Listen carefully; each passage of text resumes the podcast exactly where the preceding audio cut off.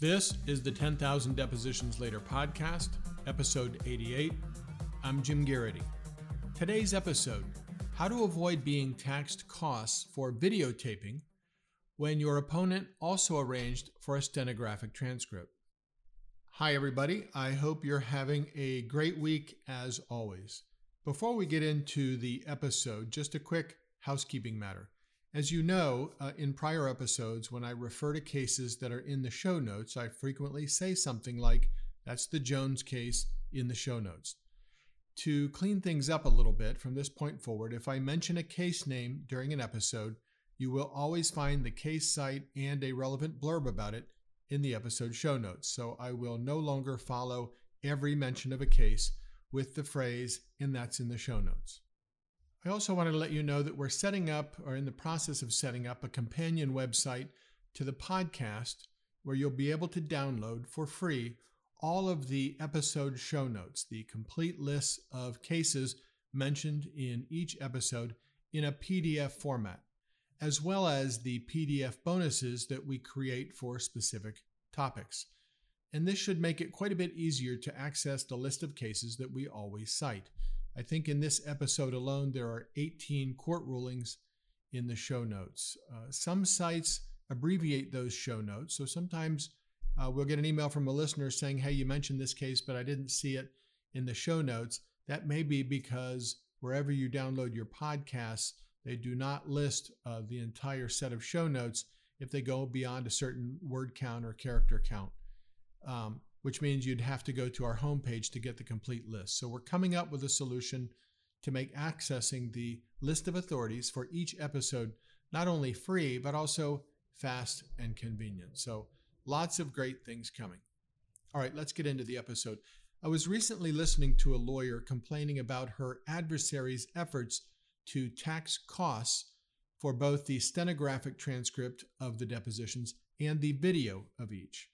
The trial in her case didn't go her way, as sometimes happens to all of us, and she'd just received a motion to tax more than $100,000 in costs, most of which were deposition related. And that's often the case, isn't it? The most significant expense in a typical bill of costs are the depositions. It's bad enough just to pay for the stenographic version and all the add ons, Worse still, after an adverse outcome, when we're being asked to pay for a duplicate record of the deposition in the form of video and videographer fees. So I gave the lawyer a dozen or so tips for avoiding taxation of the videotaped expenses. There were a, apparently a very large number of relatively short depositions in her case, so the per hour videography charge was running about the same as the number of pages in the printed transcripts. So, successful objections to the video piece of it would cut her client's costs by about 40%, not quite half, but very close. Costs for deposition transcripts are, of course, taxable under federal rules and statutes and state court uh, rules and statutes as well. In the federal system, you'll find the authority for a court to tax costs in Federal Rule of Civil Procedure 54D and in the US Code at 28 USC 1920 subparen 2, where it says that transcripts are taxable when they are necessarily obtained for use in the case. But there's Supreme Court precedent for the notion that a judge doesn't have unrestrained discretion to tax costs, to reimburse winning litigants for every single expense that they saw fit to run up in the conduct of their cases. That's the proposition from the Farmer decision. So there are ways to thwart the taxation of some costs when the outcome doesn't go your way and the other side is asking for reimbursement, and that includes the videotaped version of a deposition when a steno version was also created. The task for you in that situation in making a successful objection is simply showing that the videotaped version wasn't wholly or partially necessarily obtained for use in the case. Deposition costs incurred for convenience or to aid in behind the scenes preparation or for purposes of investigation only, generally not recoverable. Lots of cases on that, including uh, the Alvarez case. You already object to many costs associated with depositions, right? Uh, to what I call add ons, like, quote, litigation packages, which are really nothing more than a tool that court reporting agencies have put together to increase expense. Most litigation packages, so to speak, are nothing more than the identical transcript in multiple formats, most of which you're not going to use anyway. Uh, Add ons that are generally not taxable also include scanning charges, hyperlinking, text and video syncing, shipping and handling, and expedite fees. None of that uh, generally recoverable. So, in this episode, I'm going to offer up some tips for attacking what is usually the second most costly charge for depositions, and that's the cost of the videographer and videotape. Now, some of these tips will help you knock out the cost of some depositions entirely, both the stenographic and videotaped versions, but most of these are really oriented toward avoiding the taxation of the video piece of it. Now, before we get to the practice tips, and I think we've got a dozen for you in this episode, to avoid getting taxed with a cost that is easily avoidable, remember this a party seeking to tax your client with the cost of transcripts and video has to show that they were necessarily obtained for use in the case. They must make that showing as to each version of the transcript a showing that they necessarily obtained the stenographic version for use in the case, and a separate showing that they necessarily obtained the video for use in the case. Those are two separate mandatory showings. Now, we know, of course, that authorized or permissible methods of capturing and recording deposition testimony are a category of recoverable cost. But what we don't know without an individualized assessment as to each deposition transcript and video is whether that transcript and the video were necessarily obtained for use in the case. So, your analysis on this in challenging the taxability of the video will typically focus on who the deponent was or is and their role in the case. Typically, as to the stenographic version, the traditional print transcript, yes, necessarily obtained for use in the case. But often, as to the video version, no, not necessarily obtained for use in the case. So the rule and the statutes that authorize the taxation of costs really only tell you the classes or categories of expenses that can be taxable.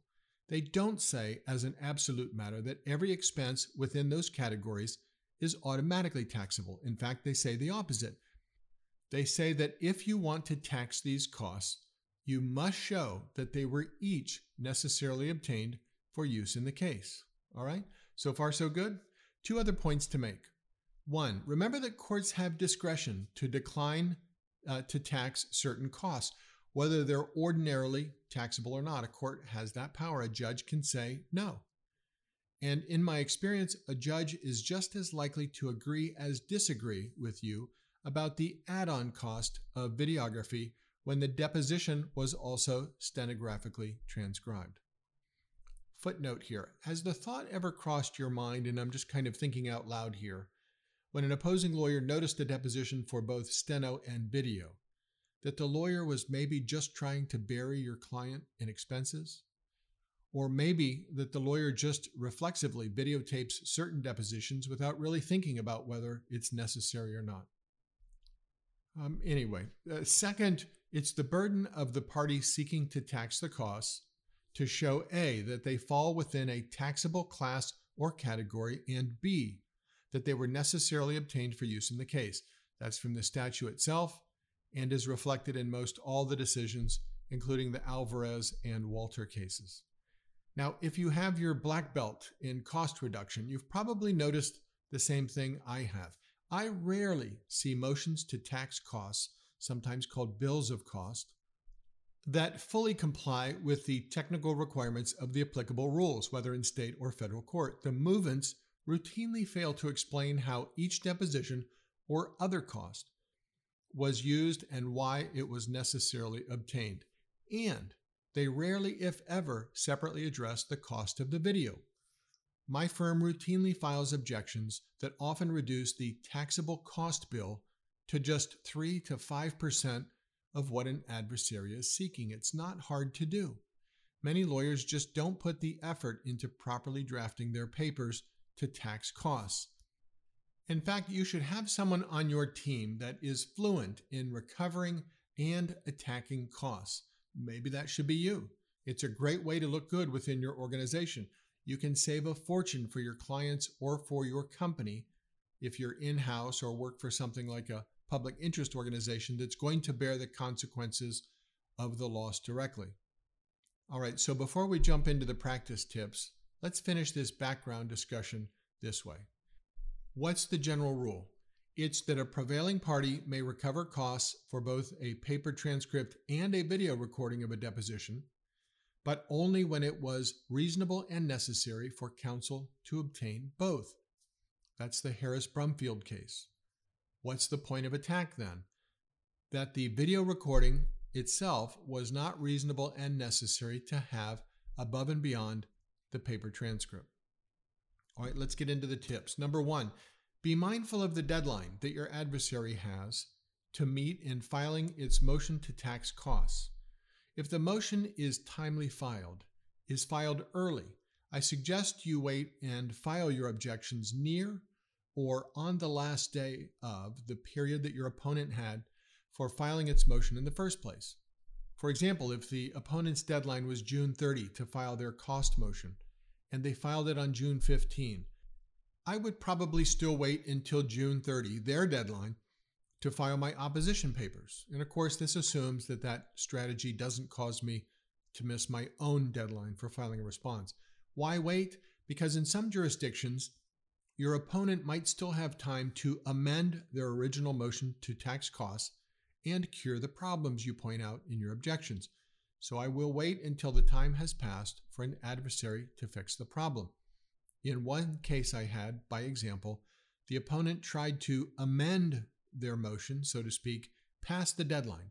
And the court rejected it, saying, well, that really wouldn't be an amended motion. That would, in effect, be a second untimely bill of costs. So that effort was rejected by the court. Second tip argue that the costs, of course, are unreasonable or unnecessary. When we think about what's reasonable and necessary, we want to ask ourselves is there something about the dual capture of testimony that just wasn't needed? Or was purely a luxury or convenience.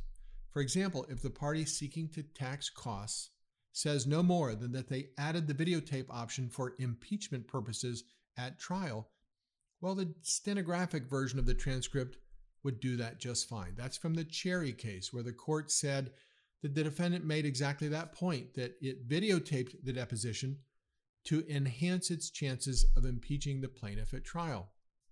The court said, well, while that may be so, uh, 28 USC 1920 subsection 2, read in conjunction with Rule 30b2, requires more. The concept of necessity for use in the case connotes something more than convenience or duplication to ensure alternative methods for presenting materials at trial.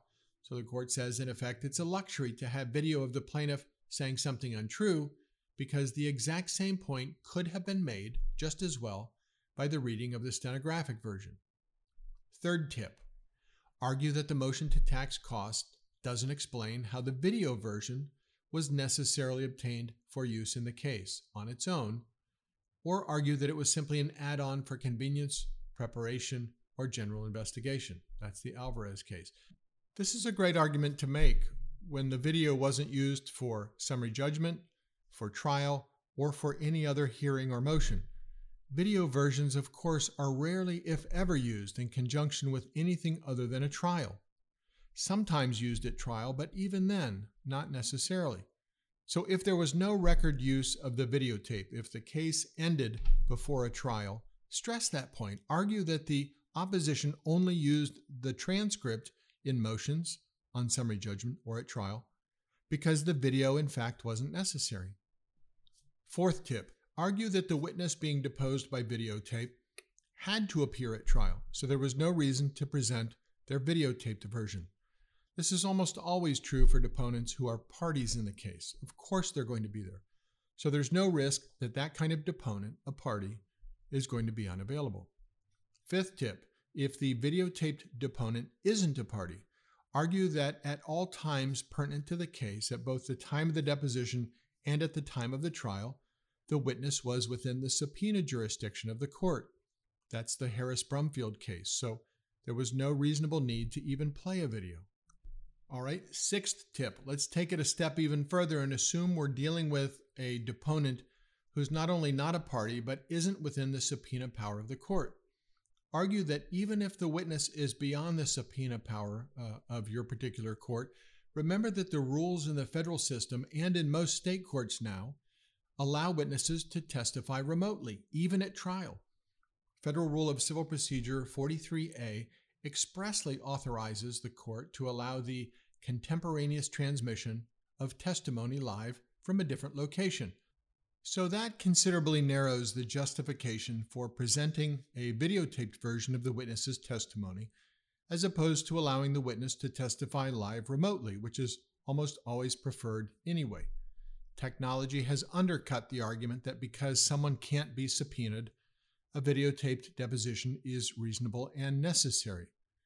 And that makes sense. If the idea is that the adversary wanted the jury to see and hear the person testify, then presumably even the opponent would prefer live remote transmission over a videotaped deposition. So, in that uh, particular situation, the opponent is going to have to justify the videotaping expense, not just by saying that the witness uh, was beyond the subpoena power, but further beyond the subpoena power and also unavailable at the time of trial. Now, we have included one case uh, today, the trading text case, to make a slightly different point. In that particular uh, decision, the court allowed the taxability of videotaped depositions because the witnesses in question were not only not parties and beyond the subpoena power of the court, but they were overseas, which apparently the court felt added another layer of complexity and technological challenge uh, to live testimony. So, in that particular case, because the witnesses were overseas, the court said videotaping them was probably reasonable and necessary. Seventh tip argue that there was nothing about the testimony that required the deponent to be captured on tape in their deposition. No gestures that had to be demonstrated, no other physical movements that needed to be preserved for presentation to a jury so that the video captured it the first time that the witness engaged in the demonstration. That's the Teter decision, T E T E R. There, the deponent's physical demonstration of movement and the witness's style of answering questions by pointing to visual exhibits made videography necessary and reasonable. Eighth tip Object at the time you first receive notice that your adversary intends to both stenographically transcribe and videotape the deposition. Just shoot an email back to them saying, Look, there's no reason for both, and I just want to say for the record that I object to the unnecessary duplication and expense of videography. Some courts have said that if you don't timely object once you get the notice of the intent to take the deposition using both methods, that you may have waived your objection. And you can simply do that when you first get the notice of taking deposition by responding by email. Also, remember that the primary rule for depositions in state or federal court generally says that an objection to the manner of taking the deposition has to be noted on the record and that the examination will proceed subject to that objection. So I think in order to preserve your right to object in the event of an adverse outcome down the road, you've probably got to renew your objection, the one that you sent by email when you first got the notice, at the start of the deposition. That way you're protected. Ninth tip argue for a reduction in costs. Argue that your client should not have to pay the cost based on an inability to pay. And you'll need to provide substantial documentation of that in order for that argument to succeed. It's not as easy as one might think. That's the Thomason and Cherry cases. Tenth tip argue that the moving party otherwise failed to provide sufficient documentation, such as the hourly rate of the videographer, or perhaps any invoice that details exactly what the charges represent. Eleventh tip remember that in this situation and almost every other that involves rules and statutes governing depositions, that those rules and statutes are frequently amended procedural rules and statutes are amended much more often than broader substantive legal principles. So if you're facing an argument or a case citation relating to the taxability of video depositions, be sure you focus on the dates of the cases that your adversary is citing, and be doubly sure to check which version of, a, of an applicable statute or rule was being interpreted by the court in those decisions. Case in point is the Kriegel decision, K R I E G E L, which clearly says that the cost of videotaping a deposition is not taxable unless the parties agree or the court approves it in advance. But that decision is 41 years old, so it's really just from a different era, technologically speaking. 12th tip if you're opposing an award of costs for a videotaped deposition that was also stenographically recorded, ask yourself was this a situation where you noticed the deposition for stenographic transcription only, and it was your adversary who decided to add the videography on their own? In that case, it's obviously their decision, and so likely a matter of convenience, not necessity, especially if the deponent was their own witness, their own expert, or their own consultant. 13th tip as a strategy matter in making my objection before and at the start of a videotaped deposition, I probably wouldn't articulate my objection any more specifically than this just isn't an occasion where video is needed. If you go more specific, a good lawyer will probably adapt and adjust the manner in which they conduct the deposition to do the very things you said wouldn't occur. I think you're safe if you just make your basic objection that it isn't necessary and leave it at that. All right, 14th and final tip. Don't forget to scrutinize the videographer's hourly rates and add ons, if any. The chief skills for capturing deposition testimony on video usually involve turning the camera on and off. And so, in a very real way, what you are paying for is equipment rental, not cinematic expertise. All right, that's it for today. As always, thank you so much for listening, and we hope you have a great and productive week. Talk to you soon.